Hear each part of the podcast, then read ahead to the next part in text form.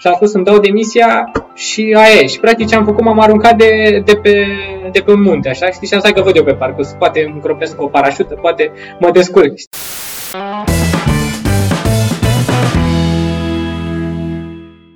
Salutare, salutare și bine ai venit la un nou episod din seria Advice Collection, un podcast în care îmi propun să aduc oameni care activează în zona IT și să aflăm păreri, sfaturi, experiențe și tot felul de alte lucruri. Persoana pe care am invitat-o astăzi la o bere, pentru că bem și o bere astăzi, este Laur Neagu. Laur este doctorand la Facultatea de Automatică și Calculatoare în Inteligență Artificială. Este antreprenor, o persoană foarte deschisă, sociabilă și de treabă, dar cel mai relevant în cadrul discuției de astăzi este fondatorul programului Te Fac Programator, o oportunitate pentru persoanele care vor să se angajeze în domeniu, dar poate nu au experiența necesară. O să-l las pe el să ne povestească mai multe, ca să nu zic vreo prostie, așa că hai să intrăm și vizionare plăcută. Salut, Laur! Mă auzi? Salutare, Costin! Te aud! Mă auzi? Da, te aud! Mersi frumos că ți-ai rupt din timp. Mersi și eu pentru invitație. Sper că ți-ai luat berea, da? Da, noroc, aici. Noroc! Salutare!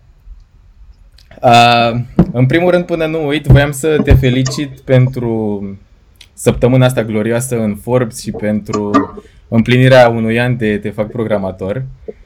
Mulțumesc! Și mai ales că asta va fi oarecum nucleul discuției de astăzi, chiar mai relevant, atât că după un an de proiect, cred că ne poți împărtăși și mai multe chestii cool, nu?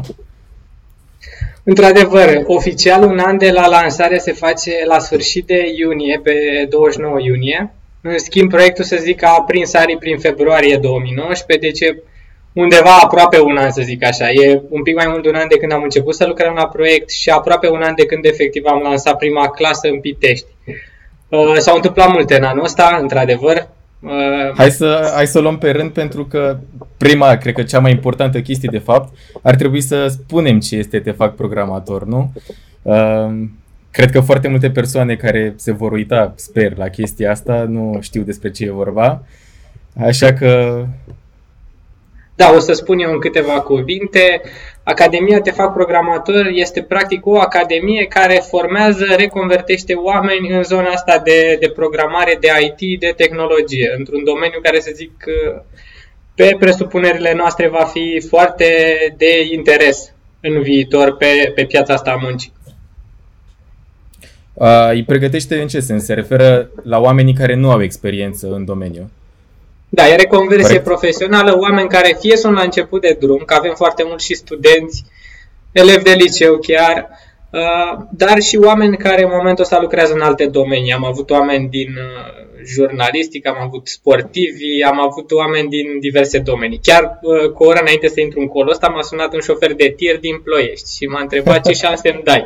Și am zis, șansele sunt, să zic, în mâneca ta, hai să ne vedem. O lună, 2 luni, 3 luni, vezi cum ți se pare și apoi, dacă totul e bine, să mergi mai departe. Da? Avem oameni, să zic, din toată paleta muncii, marketing, contabilitate, ți-am zis, din foarte multe domenii care își doresc să cam care e minimul și maximul de vârstă? Adică aveți o oarecare restricție? Încercați să colaborați cu persoane care, nu știu, au un minim de bagaj de cunoștințe sau ceva de genul? Am zis să înceapă undeva prin clasa 9-10-a, când deja oamenii, să zic, încep să aibă un pic de cunoștințe de informatică. Bine ar fi să aibă și un profil real în spate și până la o vârstă de 50 de ani, să zic așa. Din perspectiva, sunt oameni, și am avut mai puțin cei drept, studenți care au zis că vor să vină doar să învețe, să fie mai capabili să înțeleagă un program software, nu vor să se angajeze. Dar privind din perspectiva faptului că noi încercăm oamenii care trec prin academia noastră, prin programul nostru, la final să-i și angajăm la parteneri, firmele partenere sunt mai sceptice, să zic, cu persoanele peste 50 de ani. Și e de înțeles că oamenii peste 50 de ani deja se apropie de finalul carierei și sunt mai greu să se adapteze unui mediu de lucru mult mai dinamic. Pe care Cu siguranță. Cu siguranță depinde și de la persoană, cum ai spus și tu, dar are complet sens ce spui. Hai să discutăm un pic atunci și despre cum funcționează programul, ce cunoștințe își propune să abordeze și cam cum funcționează ca structură. E foarte comprehensiv, să zic așa. Partea bună este din din experiența pe care am avut-o și văd că sunt firme în concurență care fac lucrurile un pic diferit. Dar eu am considerat așa. La început, fix în primul modul de fundamentele programării, practic tot programul nostru este împărțit într-un an de zile. Vii un an de zile, săptămânal, o dată sau de două ori pe săptămână, în funcție de programul pe care ți-l alegi, și înveți diverse lucruri. Pentru câte ore? Acest an, o vii o dată pe săptămână? Câte 4 ore și jumătate, cu tot, cu pauze, cu cam 4 ore, să zic, efectiv de studiu. Pe lângă acestea 4 ore, la fel, asta este prima ședință în care le spunem tuturor, aveți 4 ore de studiu cu noi, minim 4 ore, trebuie și acasă să studiați, pentru că ei săptămânal au teme de lucru. Și faci asta timp de un an de zile. Bine, cele 4 ore de studiu acasă uneori devin 12 sau 16 în funcție de săptămâni. Alte săptămâni durează doar o oră sau două să aprofundezi anumite cunoștințe. Și la finalul anului acesta, practic, noi putem spune, să-ți dăm o semnătură că omul ăsta e pregătit să fie programator și începem și îl punem în contact cu partenerii pe care îi avem noi. Și ai mai întrebat de curriculă, se învață foarte multe. Anul ăsta de programare, zic, e spart în bucăți de câte 3 luni de zile, sunt 4 module a câte 3 luni de zile, iar la fiecare modul înveți câte o paradigmă, să zic, de programare. Tu ești om tehnic, de știi, probabil că și mulți din urmăritori sunt oameni tehnici. Primul modul faci programarea procedurală, aplicată în C și C++, bazele programării, lucru cu pointer, adrese de memorie, după care la partea a doua învață concepte de programare orientată pe obiecte și noi aplicăm framework-ul celor de la Microsoft, lucrăm în .NET cu limbajul C#, Paralel, apoi către Java e destul de lină, să zic așa. Cu siguranță limbajul e problema, conceptele și să dezvolți o gândire. Da, da. Și deja lucrează cu mici arhitecturi, că aici avem modelează-mi o brutărie, modelează-mi o ogradă cu animale și cu fermieri și așa mai departe, modelează-mi o familie cu interacțiuni într-un bloc și așa mai departe. Și învață practic la partea asta de PO să modeleze arhitecturi din viața reală. După care modulul 3 facem concepte legate de programare multithreading, în Python, aplicat partea de multithreading și microservicii, lucrăm cu arhitectura Flask, un pic de programare funcțională și programare web.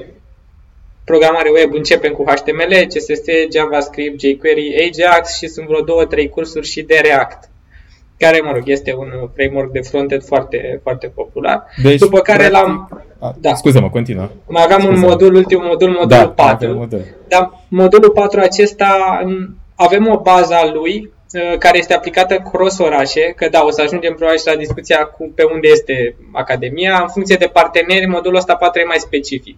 Și au exemplu care în momentul ăsta este cel mai popular, să zic așa, e vorba de Pitești, unde avem un partener solid, e vorba de Endava. Endava are testare automată în Pitești, așadar în modulul 4, o lună și ceva, învățăm puternic testarea automată, însemnând JUnit, însemnând Selenium și toată partea asta de tool-uri, Postman cu teste automate și tot fix nevoile pe care le au ei. Dar e cam o joacă de copii ultimul modul. După ce fac 9 luni de zile de programare, acum că îi pun să scriu un test de 3 linii, 4 linii, zic, băi, stai un pic, că asta e joacă. Mai trecut tu prin proiecte de câte 500-600 de linii de cod, asta e o joacă. Da. Nu, oricum, adică sunt convins că nu poți să ajungi la punctul în care să faci testare automată, cum ai zis tu, dacă nu știi cum funcționează un produs înainte. Adică își au logica și e complet perfect. Voiam doar să spun că m-ai copleșit așa cu foarte multă informație și voiam să o spargem un pic în bucăți, pentru că prima chestie de care voiam să mă leg era, voiam să spun ceva de genul că academia funcționează practic ca o filtrare a materiilor relevante spre programare strict dintr-o facultate, nu? Adică, practic, o facultate, hai să ne legăm de Politehnică, cum ar veni, te pregătește în a fi inginer mai degrabă, îți oferă mai multe ramuri, în timp ce academia îți oferă, practic, ce se caută mai mult în acest moment și zona de programare strict, corect?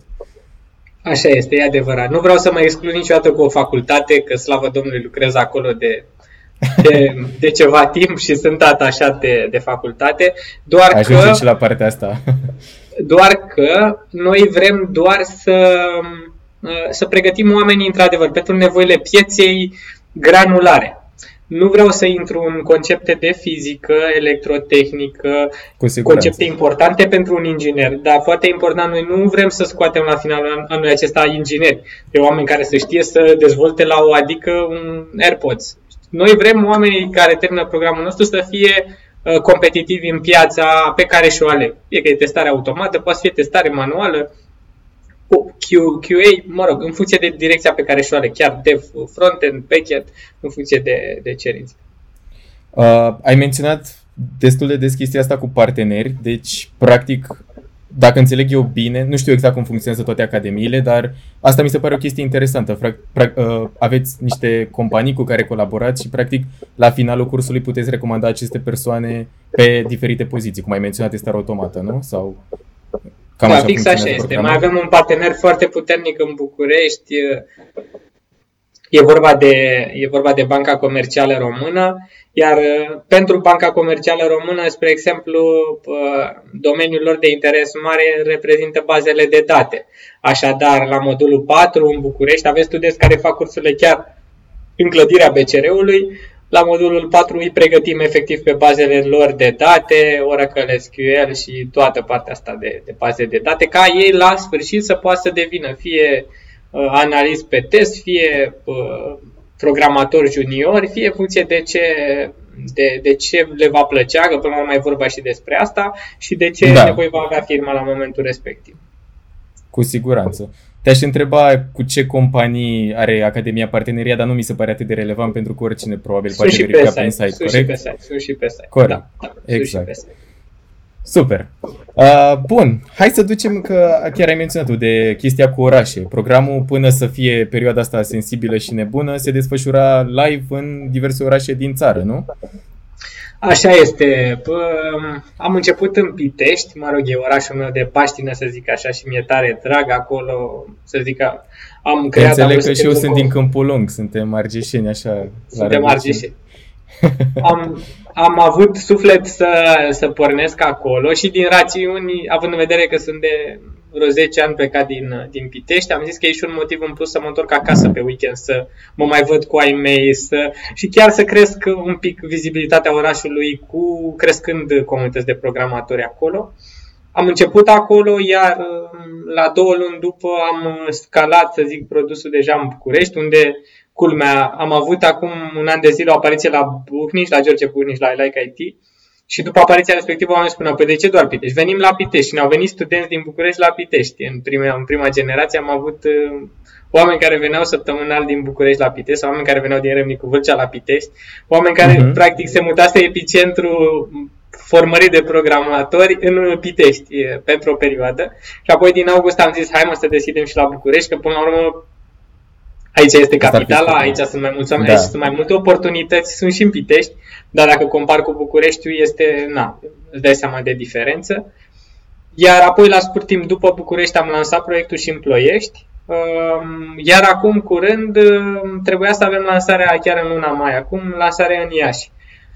Și nu s-a mai întâmplat asta, având în vedere problema cu COVID, în paralel am început niște clase full remote, clase care au loc exact cum ne vedem noi acum, ne vedem și cu studenții. Și am lansat clase noi, chiar acum recent începem pe a doua, o să înceapă la sfârșit de lună mai a treia clasă, iar aceste clase remote permit să se conecteze oricine de oriunde și practic parte din studenții de pe Iași care erau înscriși, trebuiau să înceapă, s-au mutat în format full remote, cu oameni de la Târgoviște, cu oameni de pe la Ploiești. S-au format niște grupuri doar de studenți remote care învață. Deci pentru următoarea perioadă cursurile vor continua în mod online, pentru următoarele, nu știu, presupun că vor începe module noi în curând, nu?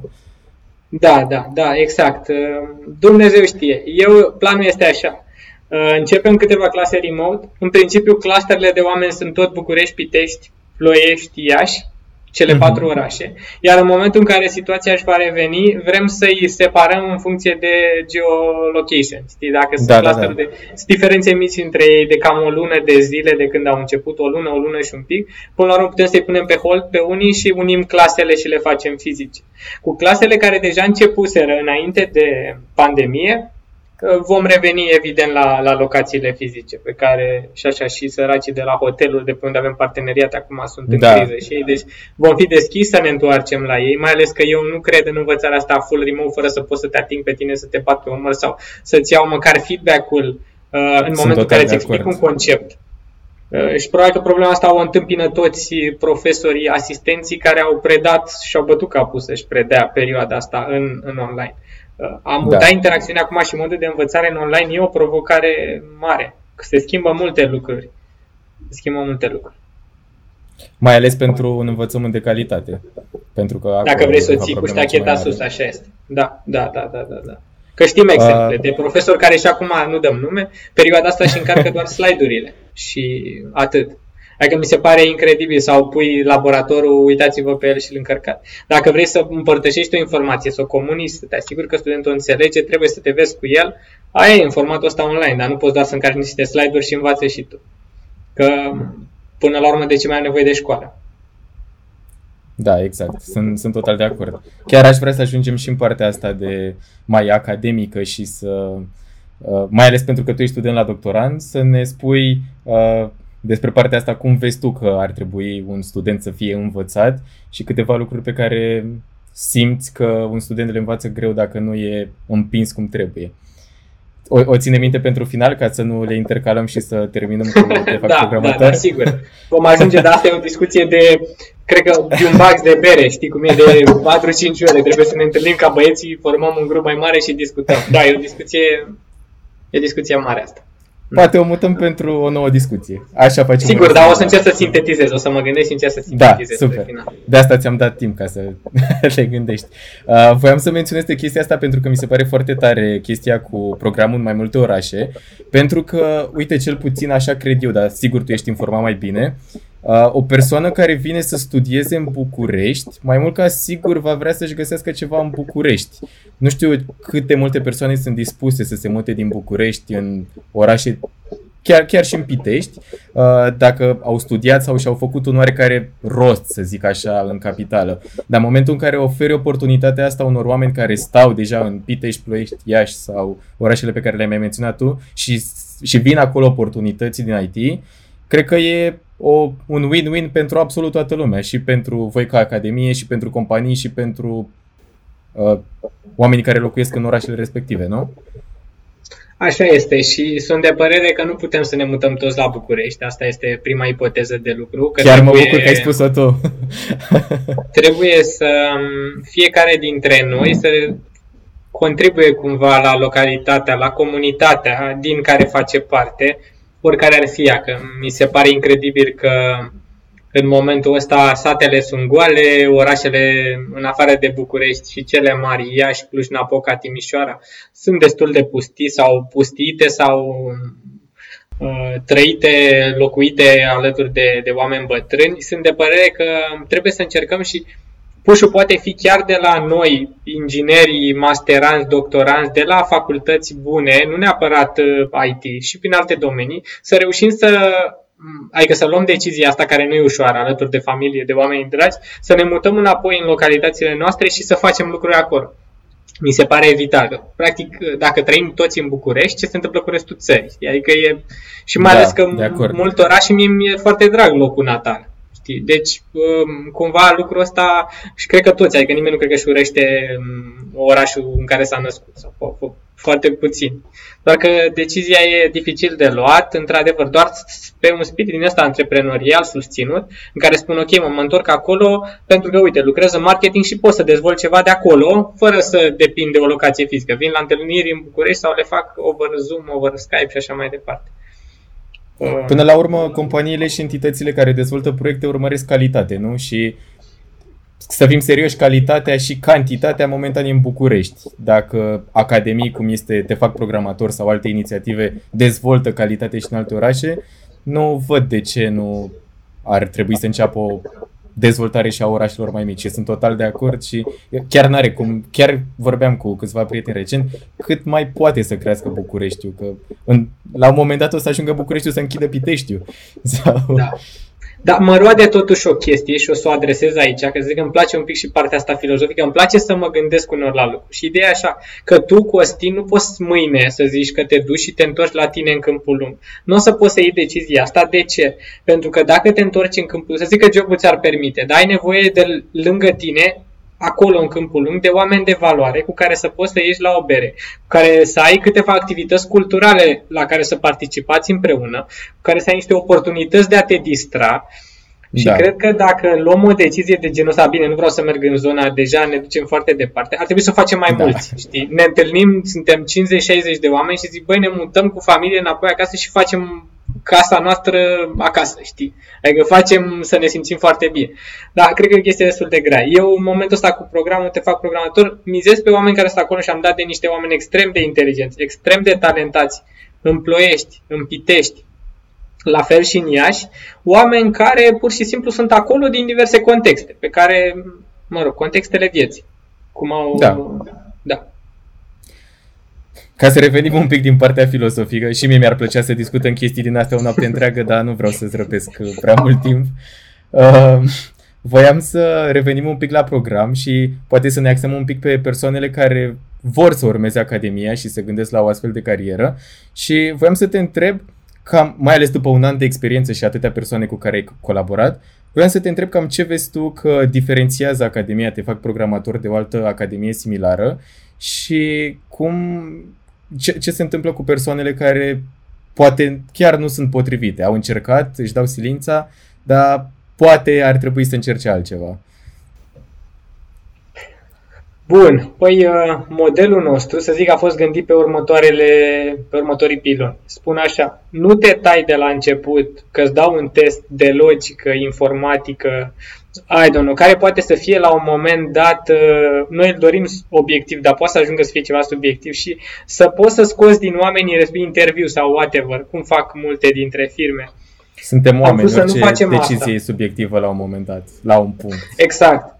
Și am spus, dăm șansă oricui să intre, să vadă, deschide poarta, se uită ce e aici, ce se predă, cine sunt oamenii, ce pot să fac, vezi orizontul. Și asta e o diferență față de o parte din competitori care spun la început îți dau un test și vedem în funcție de asta dacă merg mai departe sau nu.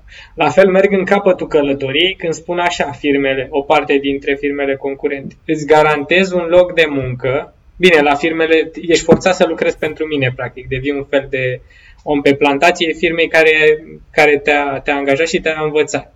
Duci un pic în sistemul comunist, așa un pic gândirea asta, că te formează și apoi trebuie să mergi la cooperativa care ți se recomandă.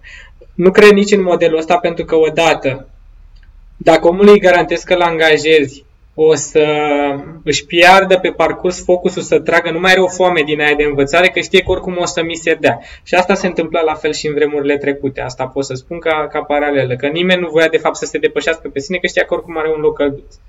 Și în același timp îi limitezi aripile, nu? Pentru că îi dai o singură chestie să o mănânce și îl înveți numai chestia aia. În momentul în care găsești pe cineva mai bun sau pe cineva mai ieftin, e un risc pe care și-l asumă, nu?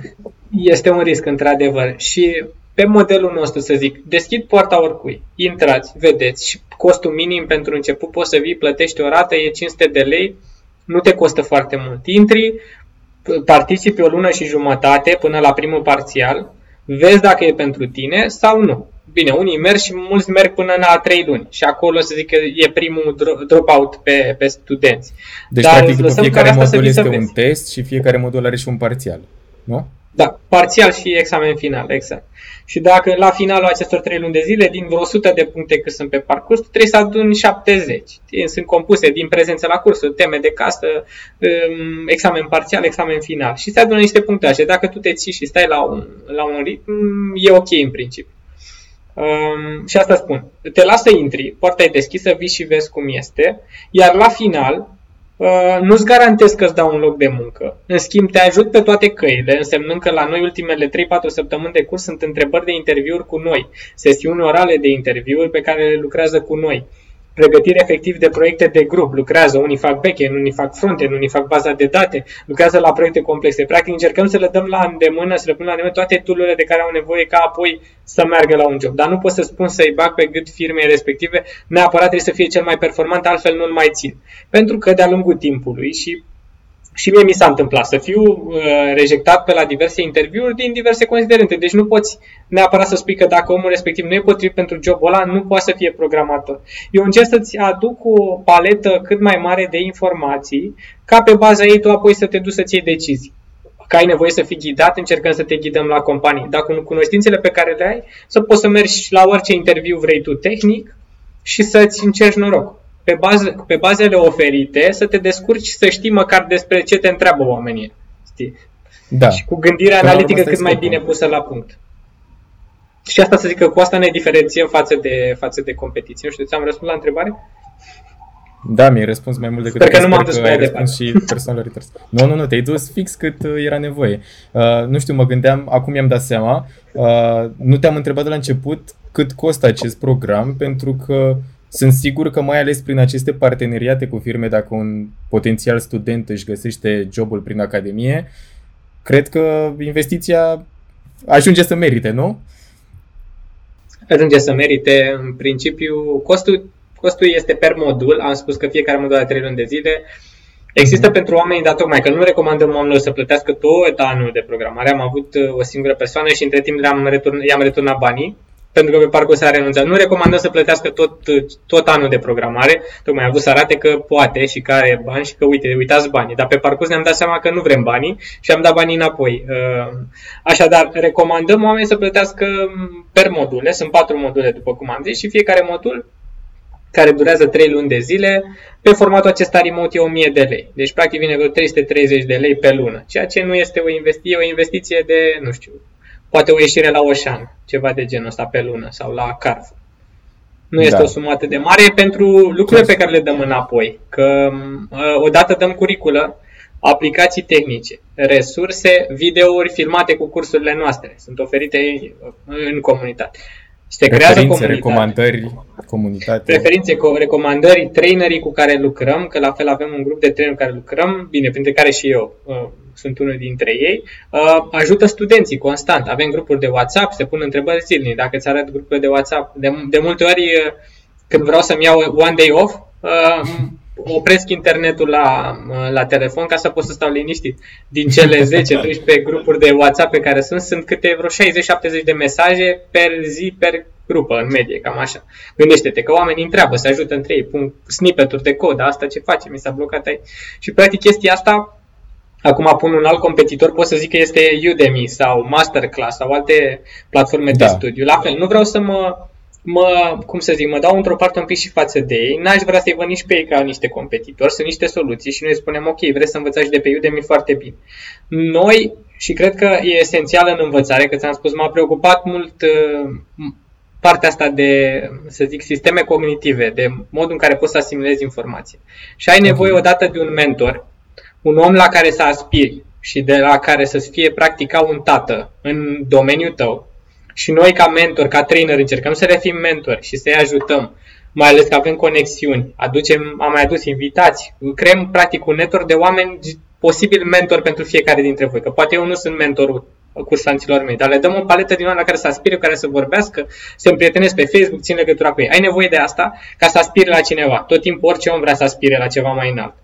Și mai mult decât atât, comunitatea. Comunitatea e fix pe partea de pushing de care spuneai tu mai devreme. Comunitatea e cea care te împinge. În comunitate poți tot timpul să-ți găsești locul și să știi, ești mai în față sau mai în spate. Dacă n-ai avea, și Udemy, Coursera, în principiu doar pe parte din cursuri fac asta, nu știi cum te poziționezi. Așa, într-o grupă zici, bă, sunt cel mai prost, sunt cel mai deștept sau sunt la mijloc. Și tot timpul încerci, cum se mișcă toți, că este o mișcare așa ca de turmă, să ții pasul cu turma, săptămâna. Și asta este foarte important în momentul în care încerci să înveți un topic nou.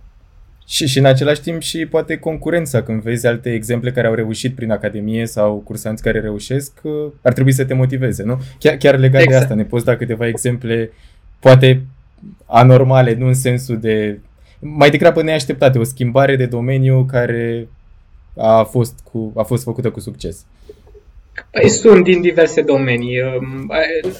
n-aș vrea să consider ceva mai atipic decât altceva, pe cazuri normale de oameni care vin din, spre exemplu, contabilitate, unde am avut studenți numeroși, oameni care contabilitatea la nivel de analiză, de gândire, e foarte apropiată de programare și mi se pare trecerea cea mai ușoară de la un contabil la programator nu e atât de grea. Și am avut oameni chiar, n-aș vrea să spun în vârstă, dar mai în vârstă pe partea de contabilitate, care au putut să facă push-ul ăsta și să intre foarte ușor în ritm.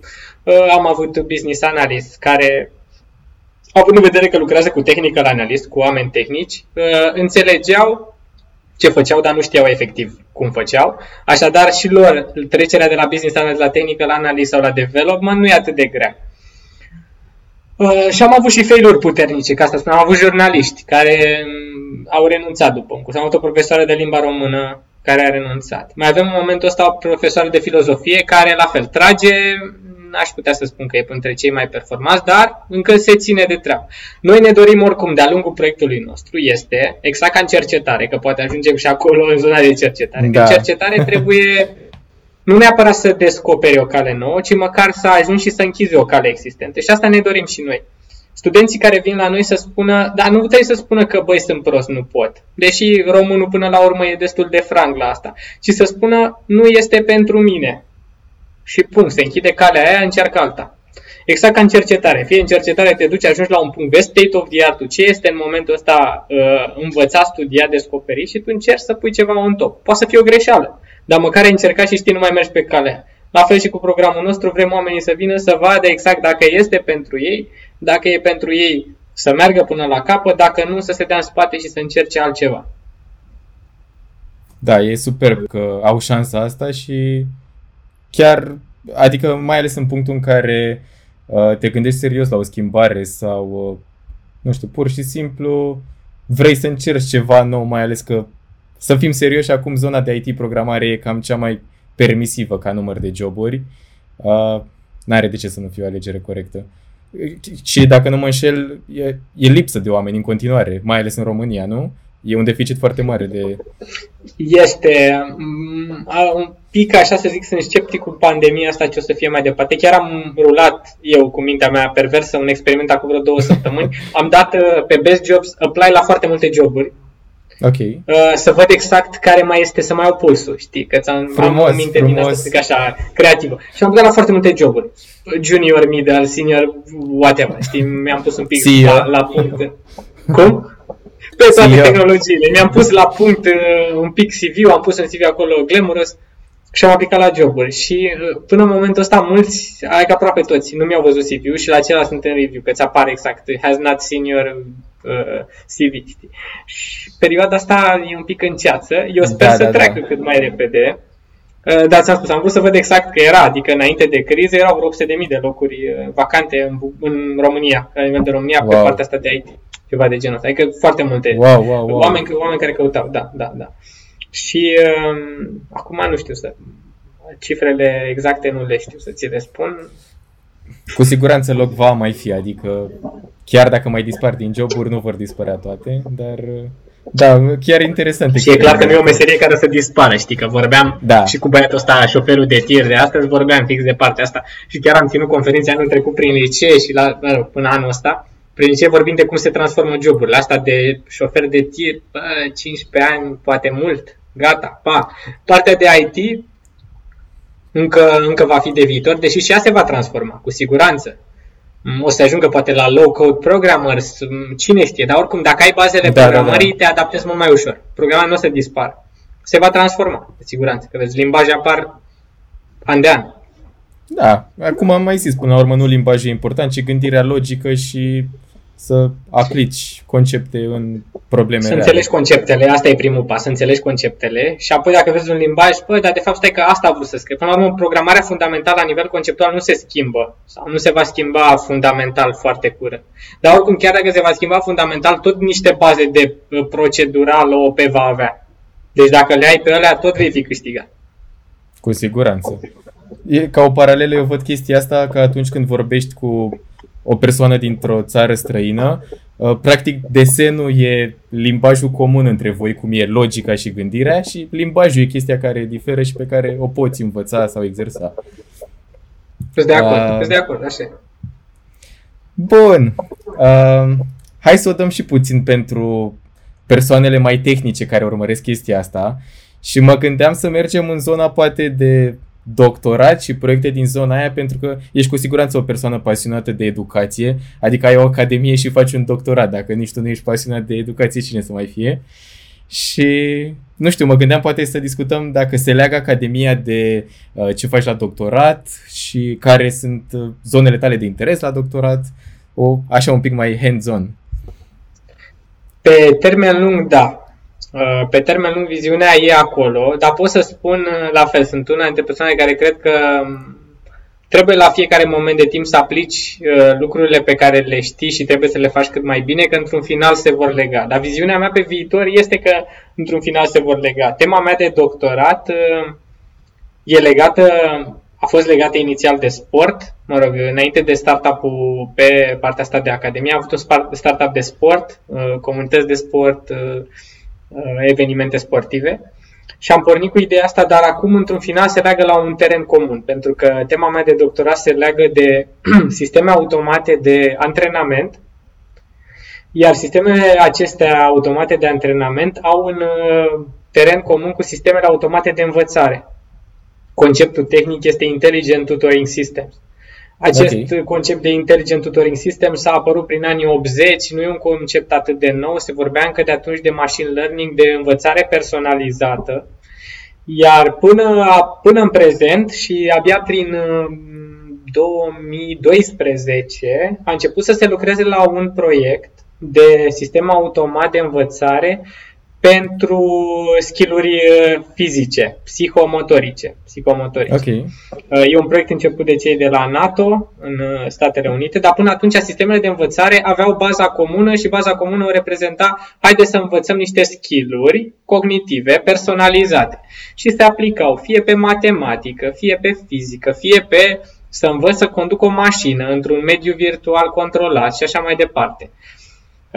Iar zona mea tocmai în direcția asta mergea. Am pornit de la sisteme automate de învățare generice până în 2012 bazat pe cognitiv. Apoi din 2012 am făcut state of the art-ul pe partea de psihomotor. Și eu încerc practic psihomotorul aplicat de către NATO este pentru persoanele care merg pe front, cei care sunt pușcași marini. Și ei practic au gândit un mediu supervizat, parțial supervizat, în care tu poți să înveți cum să devii un pușcaș marin mai bun. Cum ești plin de senzori pe corp, în funcție de mișcări, îți pune niște obstacole, iar proiectul lor e super fain. Încă e în lucru, cred că e un proiect din ăsta finanțat de NATO până prin 2022 și lucrează intens la el. Și eu am venit pe lângă, practic, o latură lângă el și vreau să fac asta pentru sport, pentru activitate fizică. Însemnând, vreau, spre exemplu, să devin mai bun la alergat. Ce trebuie să fac? Ce skill-uri trebuie să adopt? Și, practic, asta este tema mea de doctorat. Doctoratul meu, e un bidoctorat, îl fac România și Franța. Am suport foarte mare din Franța de la o școală doctorală de acolo, însemnând mi-au dat la îndemână, lucrez cu un medic, lucrez cu un antrenor fizic, lucrez cu un antrenor de MMA, care mă ajută, avem întâlniri de 2-3 ori pe săptămână, pe a face lucrul ăsta, al modela cât mai bine. Și vestea bună este așa, că asta e ca o laudă, am început să lucrez în paralel la jumătatea anului trecut la sistemul ăsta automat pe sport și acum sunt și eu acceptat în comunitatea NATO ca cercetător de o lună de zi. M-au acceptat practic am reușit să intru în mediul lor, ceea ce e super cool, pe sisteme automate de învățare pentru antrenament sportiv generic și vor să integreze munca mea în munca lor mare. Iar nivelul cel mai de sus este, dacă reușesc să le aplic bine pe sport, aș vrea să le duc în câțiva ani și pe cognitiv, pe skill-uri de programare. Un sistem automat care să personalizeze învățarea, dar fără să excludă întâlnirile de grup și mentorii, lucruri pe care eu le consider esențiale în a învăța ceva. În schimb, dacă reușesc curicula să o fac mai personalizată, mai adaptată stilului de învățare a fiecărui om, este clar că va fi un mega win. Asta e una dintre probleme pe care o am și cu învățarea tradițională clasică din școli. Că nu se adaptează, e aceeași curiculă pentru toată lumea, e predată în același fel, este examinată ține în același fel. Ține de tine cum o percepi și cum reușești să o înveți. Corect, corect. Și practic aceste sisteme ce încearcă să înțeleagă? Încearcă să ofere o modalitate de a învăța prin modul în care un expert deja o aplică sau încearcă să învețe modul în care oameni care vor să învețe încearcă să învețe și să le oferă o modalitate comună și ușoară de a progresa? Păi, odată, deci Intelligent Tutoring System în sine este un, să zic, un mecanism, e o entitate care are mai multe subdomenii. Unul dintre ele reprezintă partea de modelare a studentului. Un altul reprezintă modelarea a domeniului. O altă reprezintă modelarea a modului de a tutoring strategy, a strategiei de învățare și o altă reprezintă interfața grafică.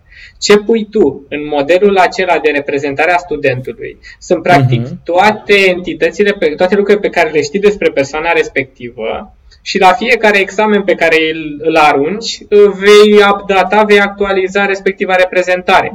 Iar partea asta de tutoring strategy se poate face, de cum îl înveți, se poate face în mai multe feluri.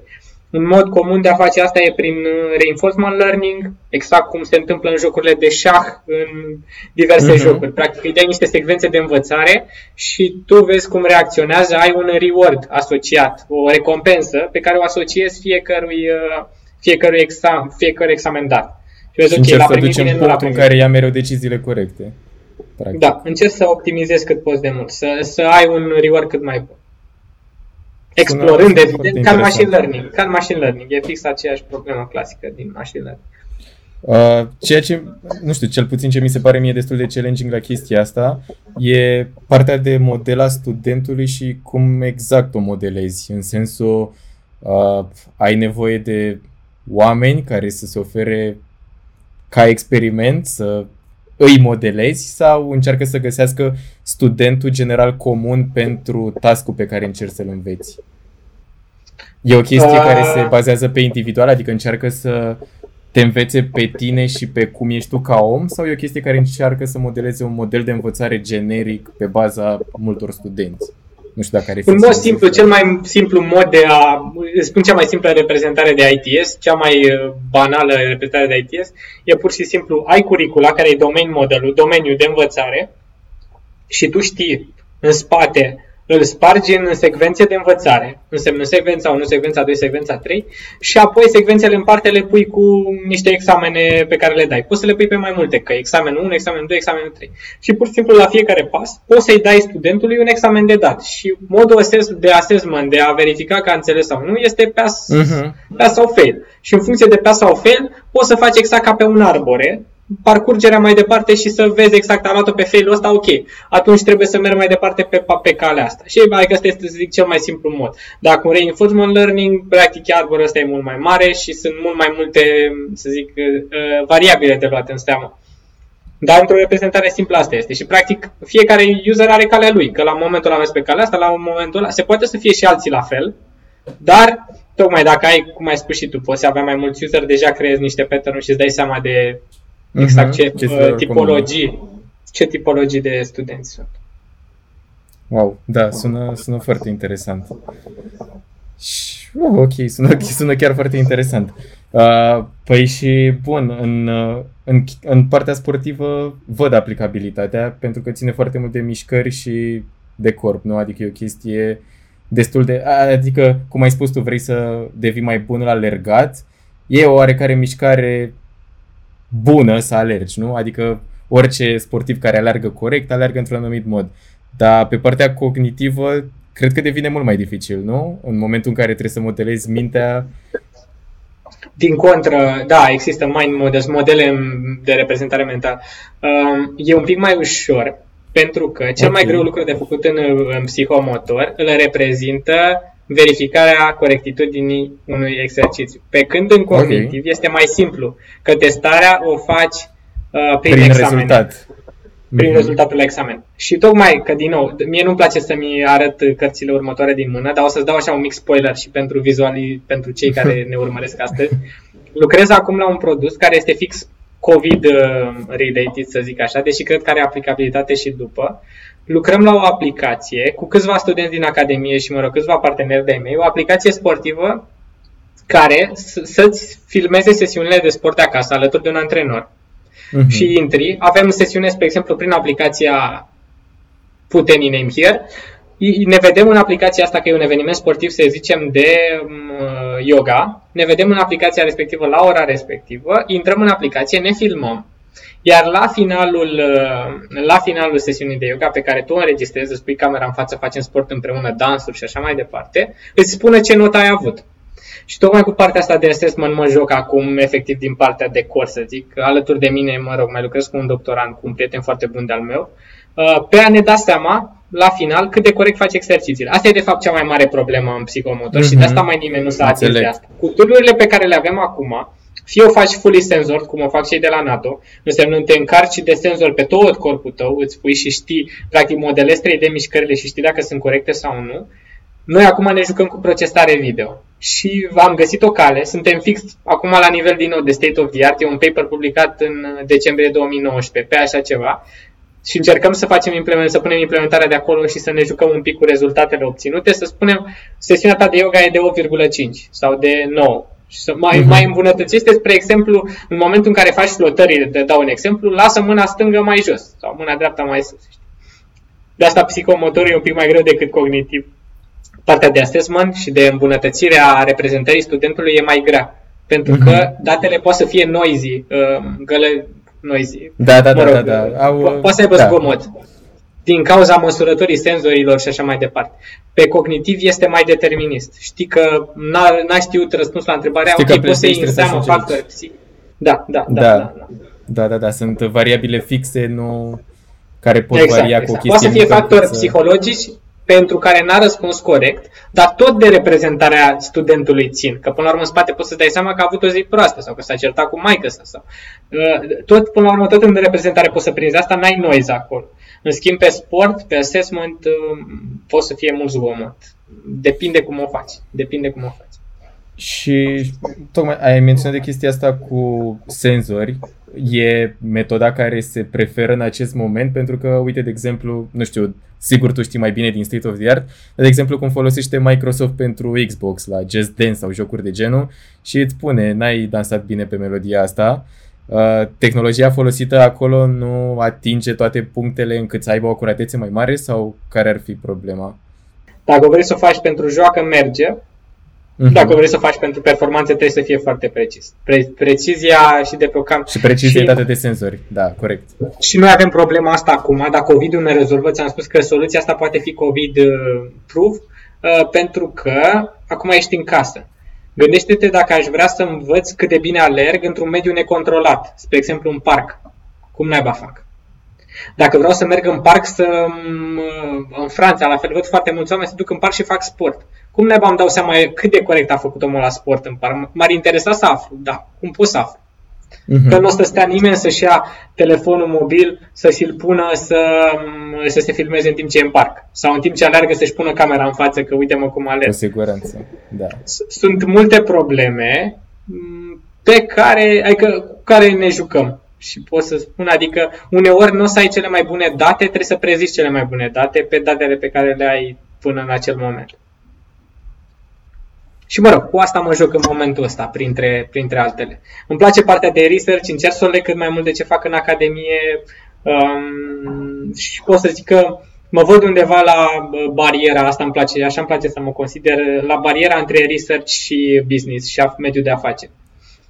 Cred că sunt foarte strâns legate, pentru că prin research poți să împingi inovația mai departe în business. Și ai nevoie să înțelegi research-ul ca să fii mai bun în business. Cred. Și cred că în același timp research-ul te forțează să fii la curent cu ce e cel mai bun în momentul actual, corect?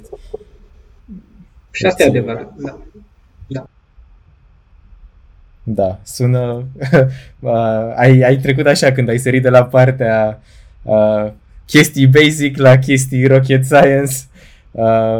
Ai schimbat placa foarte puternic și interesant, dar sună foarte, foarte bine. Mă bucur că te încântă, putem să ne auzim și prin facultate sau facem ți-am o sesiune mai mare, mai multă lume și ne facem de cap. Sună super bine. Aș fi vrut să intrăm în mai multe discuții, dar nu vreau să îți răpesc foarte mult timp, că văd că deja te-am ținut ceva minute. Nu e așa și... de mult. Da, suntem bine. Da, nu ajungi în Forbes dacă stai de vorbă așa cu toată lumea. Încă o chestie în care cred foarte tare și la fel vreau să o menționez aici.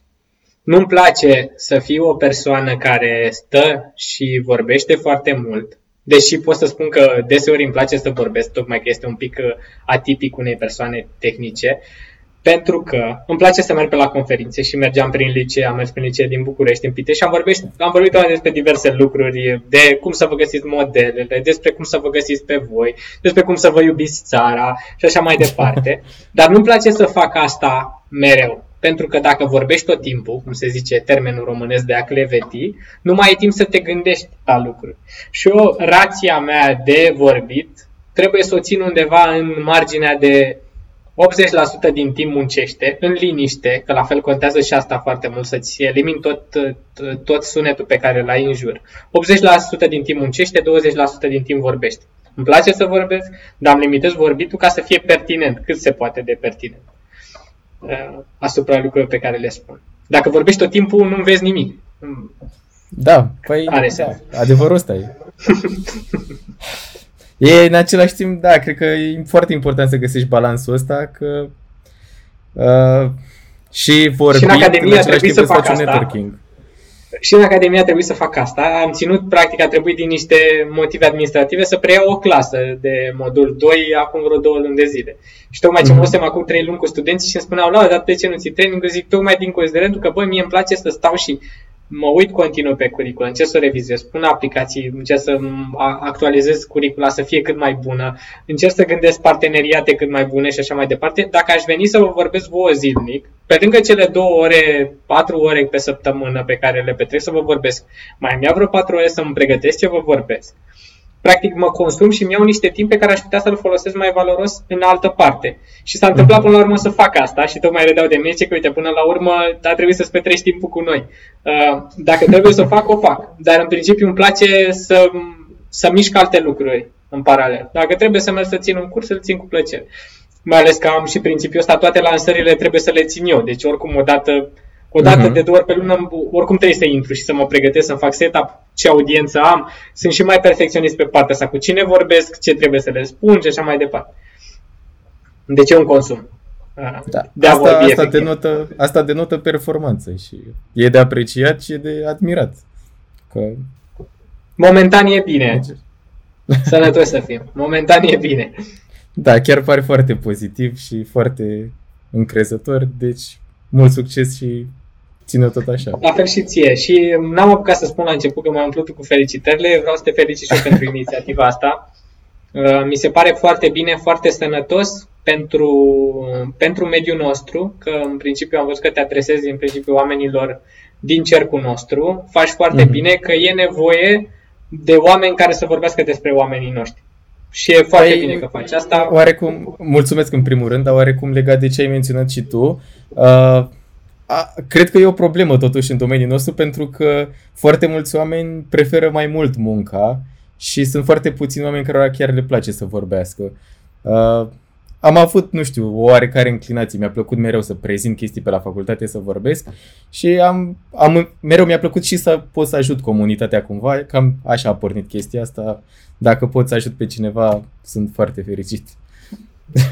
E bine că ai și sentimentul ăsta de a nu sta numai nouă, la fel tot așa, e o vorbă foarte frumoasă asta, că mare parte din oameni preferă să stea și să se uite doar la farfuria pe care o au în față, știi? Și zic, băi, am bani, sunt fericit, nu mai trebuie nimic. Îmi plac oamenii care în schimb vor să dea înapoi și pentru chestia asta te apreciez foarte mult și mersi eu că m-ai invitat la interviu, că a fost o plăcere să discutăm. Și cu o altă ocazie cu plăcere. Păi după ce trece pandemia, chiar o să te invit și la o bere reală. O bere reală. Da. Voiam, înainte să încheiem, poate ultima chestie pe care voiam să te întreb, să te rog așa, dacă ar fi să oferi așa un sfat persoanelor care urmăresc chestia asta din experiența ta de până acum, ce sfat ai da? Dacă ai avea din nou, nu știu, Dacă ai fi la începutul formării unui nou proiect sau ai fi student sau ai fi la început de drum sau efectiv o persoană cu mai puțină experiență ca tine sau chiar o persoană cu experiență mai mare ca tine, ce sfat ai împărtășit tu din ce ai acumulat până acum? Să nu iei lucrurile personal. Bine, sunt sfaturi clișeice astea, dar să nu iei lucrurile personal, e foarte mult de muncă, însemnând că mama, dacă o să uite la video ăsta, o să zică că ești nebun că te-ai apucat și că ai muncit atât de mult, îmi spune asta mereu, la fel și logodnic, îmi spune că muncești foarte mult. În momentul în care te-a pus să lucrezi la un proiect personal, diferit față de a munci 9 to 5-ul clasic sau în cazul de la 10 la 6, trebuie să-ți asumi că o să muncești am naibii de mult.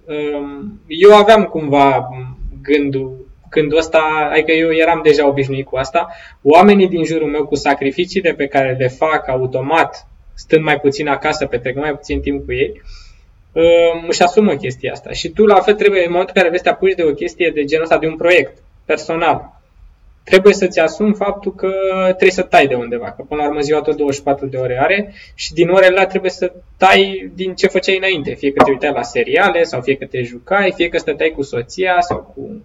Adică asta e un lucru foarte important și un lucru pe care îl spune toată lumea, dar pe care puțin îl simt. Adică spunea, ok, eu un clișeu. Nu, trebuie să iei, să simți și să stai o mână. Că dacă nu stai o mână, nu o să o faci. Știi? Sunt multe sacrificii pe care trebuie să le faci în momentul în care vrei să te apuci de un proiect. S-a spus, eu aveam experiența de la Ludicon, probabil că știi de aplicația de sport, de evenimente de sport. Eu acolo lucrasem vreo 4 ani și un pic...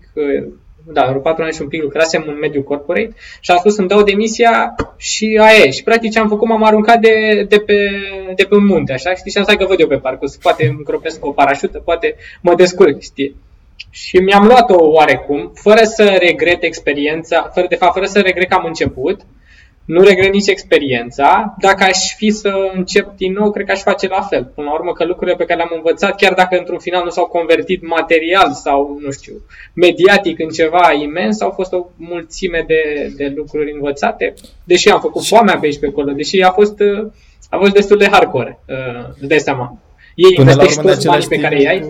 Da, pe lângă asta voiam să spun că și scăpând de 9-5 clasic, investești, când începi un proiect de genul personal, investești în același timp și în pasiunea ta și nu mai simți la fel orele totuși, adică atunci când lucrezi pentru tine și pentru pasiunea ta, o faci cu plăcere, cu siguranță.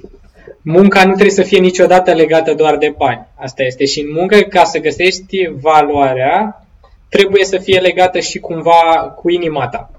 Și despre asta e vorba. Sunt o grămadă de oameni, cunoști și tu, probabil că dacă te pun acum am numeri imediat 10, oameni care lucrează în momentul ăsta pe la diverse joburi de IT, dar nu sunt împliniți de munca lor. Una este a munci și a avea un salariu bun și alta este a fi împlinit cu ce faci. Fiecare om are în sine, în el, dorința de a face un bine pentru binele mare. Că asta este scris în ADN-ul nostru. Toți vrem să facem un bine pentru binele mai mare. Vrem să facem un lucru mărețe. Și tocmai de asta uneori este problema asta, dar trecerea nu e ușoară. Asta spuneam și nu recomand. Adică nu vreau să fiu acum vreun speaker motivațional, faceți, treceți. Nu. Trebuie să vă stați voi să vă gândiți bine. Fiecare om care vrea să înceapă o chestie de genul ăsta să știe că nu e ușor. Și că eu mi-am luat la șuturi și la palme. Era o imagine, nu mai știu din ce film cu roman, mă rog, când și-a dat liderul tricoul jos și era plin de cicatrici pe spate. Tot așa mă văd și eu și încă nu sunt acolo, o să mai iau bătăi, sunt sigur, azi, mâine, poimine, zilnic, sunt sigur că o să mai iau bătăi de la mediul de business, de la parteneri, de la etc., etc. Dar dacă nu ți-asumi că o să fii lovit și pus jos și din noroi de acolo să-ți dorești să te ridici, nu te apuca. Că te apuci degeaba. Adică te apuci și o să renunți repede sau te apuci și o să ai mai multe nemulțumiri decât înainte la jobul curent. Sunt niște decizii pe care trebuie să le iei în deplină cunoștință de cauză. Da, sunt mai mult decât de acord cu tot ce ai spus și cred că, adică cel puțin ar trebui să fie conștienți toți care se gândesc la o schimbare de genul.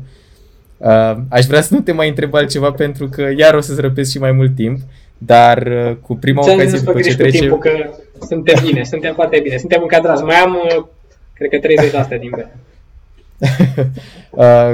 cu prima ocazie, cum trece pandemia, o să încerc să culeg mai mult de la tine ca să, eventual poate chiar într-un alt podcast, să împărtășești mai multe și pe partea asta mai filozofică și de antreprenoriat, că sunt sigur că ai multe de spus și acolo. Ți-am spus că vorbesc mult, dacă mă pornesc, mă oprești greu. Asta îmi spune și logotica mea, că de obicei dacă trei pornești tu și apa să plece, știi, că se descurcă la unul, spune ce spune. Să dea lumea play și la chestia asta și să asculte atunci. Vedem câți oameni se uite până la capăt, de fapt. Da, exact. Laur, mersi mult de tot. Apreciez maxim că ți-ai ținut timp. Și păstrăm legătura și eu, da. Mult succes. Sper să fie cât mai utilă pentru tine, cât mai utilă pentru mine a fost, chiar m-am simțit bine. Și pentru mine a fost, și pentru oamenii care urmăresc mai departe videourile tale. Așa să sperăm. Zi faină și spor cu tot ce faci. Mersi. Salutare, salut. Numai bine. Vă mulțumesc tuturor pentru atenție. Sunt convins că măcar o chestie pe care Laura a spus-o va fi de ajutor. Și ca de obicei, dacă vrei să mă ajut să cresc colecția asta de sfaturi, ajută-mă cu un like, share, subscribe, nu neapărat în ordinea asta. Zi faină, salut!